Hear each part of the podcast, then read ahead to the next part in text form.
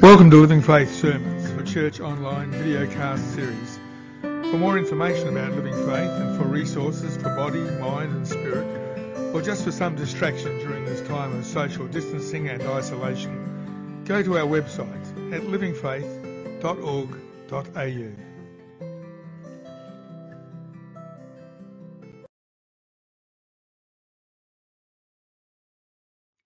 The Bible reading is from the New Testament, John chapter 11, verses 1 to 7. Now a man named Lazarus was ill. He was from Bethany, the village of Mary and her sister Martha. This Mary, whose brother Lazarus now lay ill, was the same one who poured perfume on the Lord and wiped his feet with her hair. So the sister sent word to Jesus, Lord, the one you love is ill. When he heard this, Jesus said, this illness will not end in death. No, it is for God's glory, so that God's Son may be glorified through it. Now Jesus loved Martha and her sister and Lazarus. So when he heard that Lazarus was ill, he stayed where he was for two more days, and then he said to his disciples, Let us go back to Judea. May God's loving generosity and his peace beyond human understanding overwhelm you with joy this week. Let's pray. Father, not my words, but your words. Speak through me so that your Spirit may lead our meditations and what we hear are the words we need to hear from you. In Jesus' name we pray. Amen. Uh, I recommend that you uh, read through John chapter 11 to read the whole story of Lazarus from beginning to end. We've just had a snippet this morning uh, where Jesus said that his illness would not end in death. Um, and that's the issue, not just this morning, um, but this is an issue for us at the moment, isn't it? Death. I think it's a subject that's on most people's minds most of the time. We can see this uh, in the empty shelves in the supermarkets, the, the hoarding that's been going on. Um, we see it online, on Facebook. Everything's about COVID 19, everything's about people's fears and anxieties. And we, we have some dark humour, we make some fun of it, but it still belies the fact of what's going on in our mind. Uh, this Bible verse this morning about Jesus' love for Mary and Martha and Lazarus and Lazarus' death, uh, despite Jesus saying this illness will not end in death, is all about death, isn't it, in the first place? But not just about death, and it's not only about life either, it's about love as well. John in his gospel is really focused on love and death rather than life and death. Although life gets a look in, it's really about love and death. As I was contemplating uh, and preparing this address, I was walking around outside on the school oval and trying to come to grips with the things that were getting in the way of this address, this sermon and they're personal things, of course. Uh, with every sermon, it's always the personal things that get in the way for me, and I have to come to grips with those before I can actually preach. To do it with confidence and with confi- yeah, just with transparency, really. Anyway, as this morning, as I was doing it, I created this imaginary scenario in my mind, and I was uh, in another context altogether. And I was listening to a wise person speak. And they were offering all kind of wise advice to a crowd. And he turned to me and he asked me a question not unlike the question Jesus asks uh, Mary and Martha later on in the text. But he offered me some advice and then he turned to me and said, What, don't you believe me? And my immediate response was, I don't know you. How can I possibly believe you?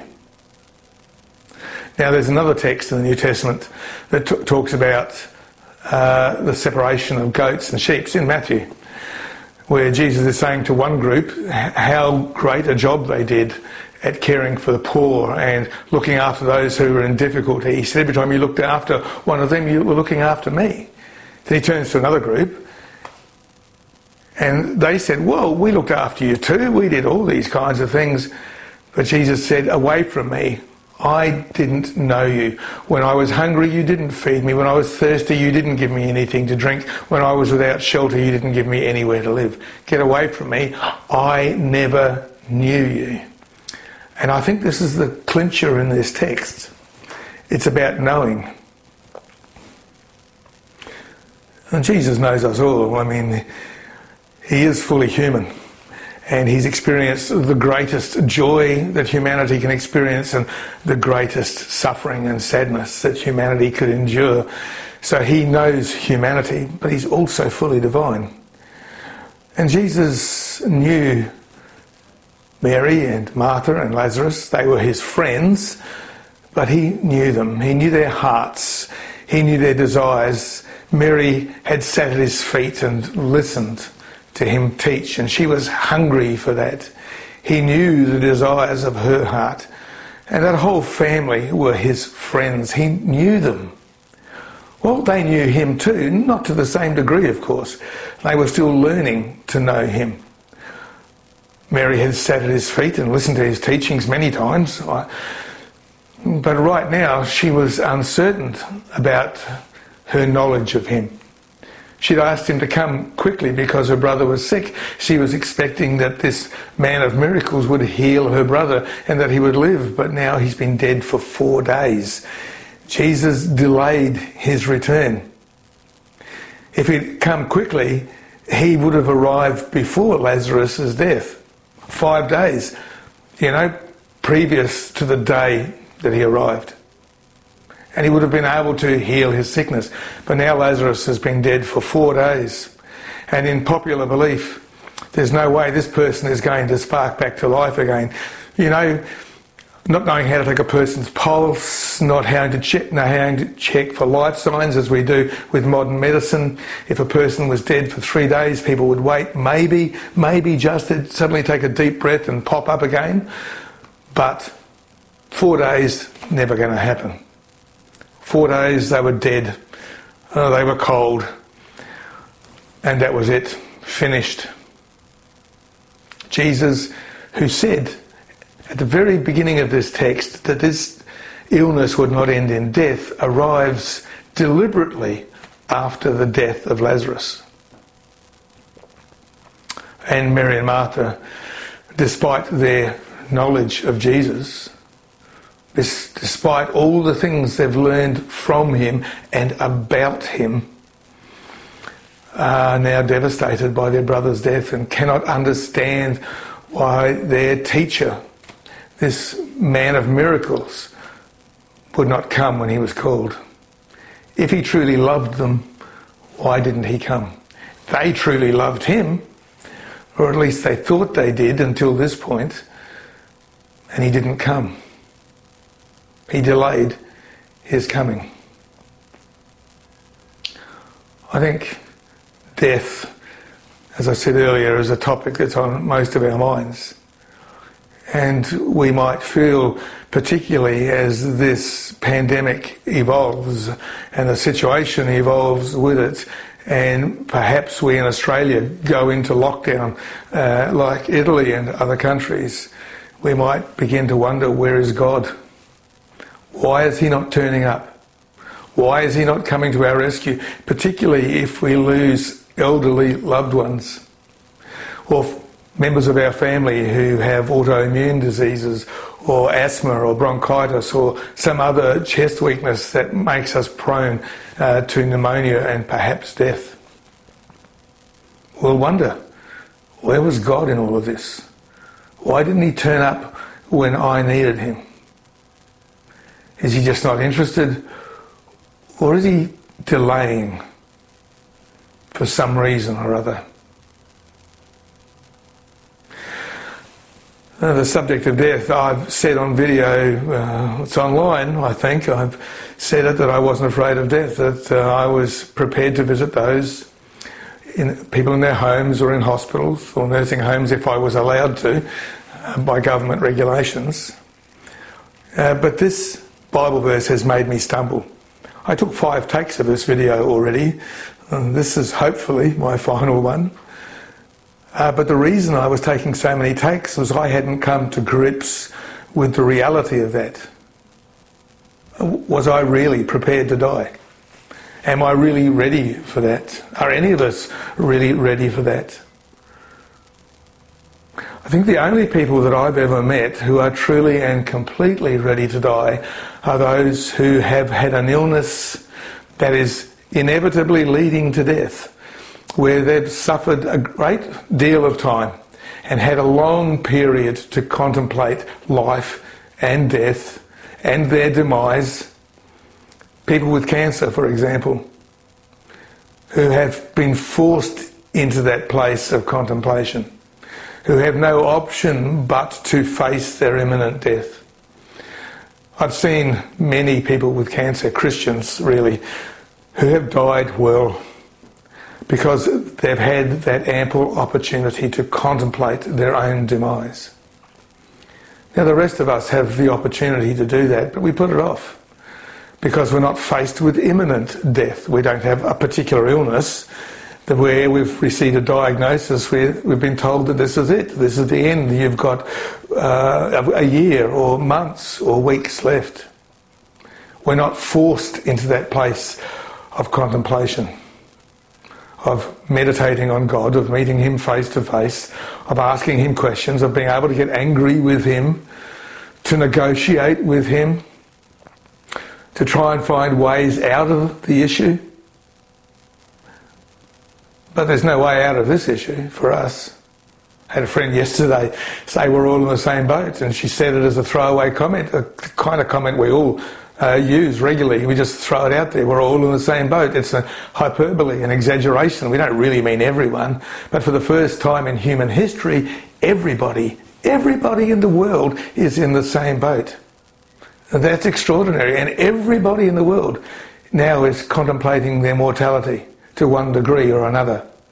Especially if we're elderly, have an autoimmune disease, or have weak lungs, are susceptible to this even younger people, uh, fearful for their children, uh, are contemplating life and death at the moment and wondering perhaps, where is God? Why isn't He coming?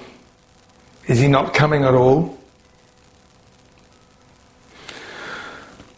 I received a uh, text just a few minutes ago from a friend, uh, Paul McLaughlin. He's a, um, a, uh, a pineapple, a watermelon farmer in central Australia, of all places, they grow watermelons from bore water. And he sends out a text every day. And the text he sent out this morning was from Deuteronomy, uh, chapter 31, verse 6. And the context is this Moses has just declared to the people of Israel that God has told him that he's not to go into the promised land, that he is no longer able to lead Israel, that Joshua is to take his place. And he says this so be strong and courageous. Do not be afraid and do not panic. For the Lord your God will personally go ahead of you. He will neither fail you nor abandon you. I needed to hear that this morning. This is just after I came off the Oval contemplating the sermon. I needed to hear that text. To be strong and courageous. Do not be afraid. Do not panic. God will personally go ahead of you. That's what Jesus has been doing in this text. He's been going ahead of us. He went ahead of Mary and Martha in faith. He had faith for them in God where they couldn't have that kind of faith. A person being brought back from the dead, how is that possible? We all ask that question. We may have read this story numerous times or heard other people, other Christians talk about people coming back from the dead and we go, oh, I don't know. I don't know about that you know, I'd like it to be true, but really, come on, it sounds like a fairy tale. So Jesus goes ahead of them in faith and turns up after he's physically died. Having faith in God that this illness will not end in death. And by the power of God, Jesus speaks health and well being into Lazarus by calling him up out of the grave to live again in this life, not in the next one, in this life. And so Lazarus is raised from dead. Jesus has also gone ahead of all of us, all the whole world who now sits in panic and in worry and in trepidation of impending death. Excuse me, Jesus has gone ahead of us. He died and laid in the grave for three days, stone cold dead in a cave with a rock rolled in front of him. But on the morning of the third day, he rose again. And over 500 witnesses saw Jesus resurrected from the dead. His, disciples, his apostles and some of his disciples saw him ascend into heaven, where he sits at the right hand of the Father, ruling over all of creation. Jesus is constantly and always with us and constantly and always going ahead of us into difficult situations. And he's ahead of us in this journey already.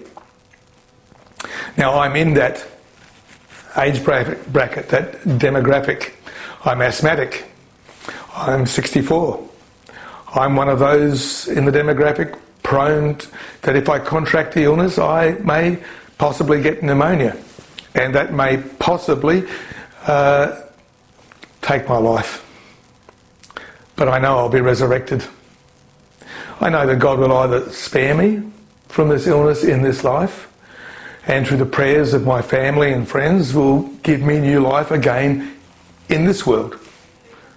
But if I die, I'm equally as confident in God that He will resurrect me on the last day and that I will have life eternal as he's promised to all of us. Jesus constantly is going ahead of us into every situation of our lives. He knows what's going to happen before it does. He knows what can happen in it if we have faith in him. At the end of our text today, he speaks to the sisters and he says, when they say, Yes, we know that on the last day he'll be raised back to life. Uh, but you know, that's on the last day. He's not here for us now. We're grieving. We're in pain because he's dead now. Yes, we know he'll be raised up on the last day, but what about the here and now?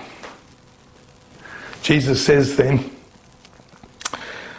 in verses 25 and 26, he says, I am the resurrection and the life. The one who believes in me even though they die, will live.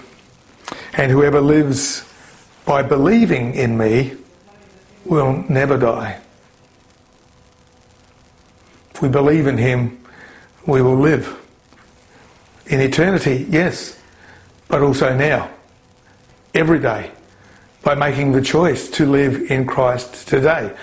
And every other day, every morning, to remember our baptism, our being washed clean uh, in the blood of the Lamb by receiving the name of God, Father, Son, and Holy Spirit placed upon us, receiving the Spirit of God within us in our baptism. By claiming again that faith, that gift of God that we were given, that trust in Him, that ability to intellectually believe, to receive it into our hearts and know it in the core of our being to know Jesus. Not just know about him, not to just know his teachings, but actually know him. And to learn how to hear his voice in every day. So that we can ask the questions, what now? This is a sticky situation. This is troubling. I'm a little afraid. I'm out of my depth. I don't know what to do. I don't know how to respond. What now, Lord? What do you have to say to me in this moment? What have you to talk about love and life and death? Give me confidence. Teach me how to pray. Teach me, teach me what to pray and how to pray it. The question Jesus then asked, he says, he said, after he said, Whoever lives by believing in me will never die never truly die, never completely die, but in fact will be resurrected to an eternal life, new body, young, fit, healthy. Do you believe this? was the question he asked. The same question the imaginary, imaginary character asked me this morning. And I said to them, to my imaginary character, I don't know you. How can I believe you? If we don't know Jesus, how can we believe him? And what does knowing look like? Well, he knows us in this way. He knows our character. He knows our compassion, the level of it, the capacity of it. He knows our head and he knows our hearts. He knows our willingness and our unwillingness. He knows our character. So we know Jesus by knowing his character. And we know his character through his compassion, through the joy that he experienced and the joy that he offers to us. Through everything he offers his grace, his mercy, his generous love, and his peace that goes beyond understanding. We know his character in his willingness to lay down his life for his friends. All of humanity are his friends. We are all Jesus' friends. So he wants to spend time with us. He wants to teach us how to hear his voice, teach us how to receive his love, and how to recognize it when it comes our way.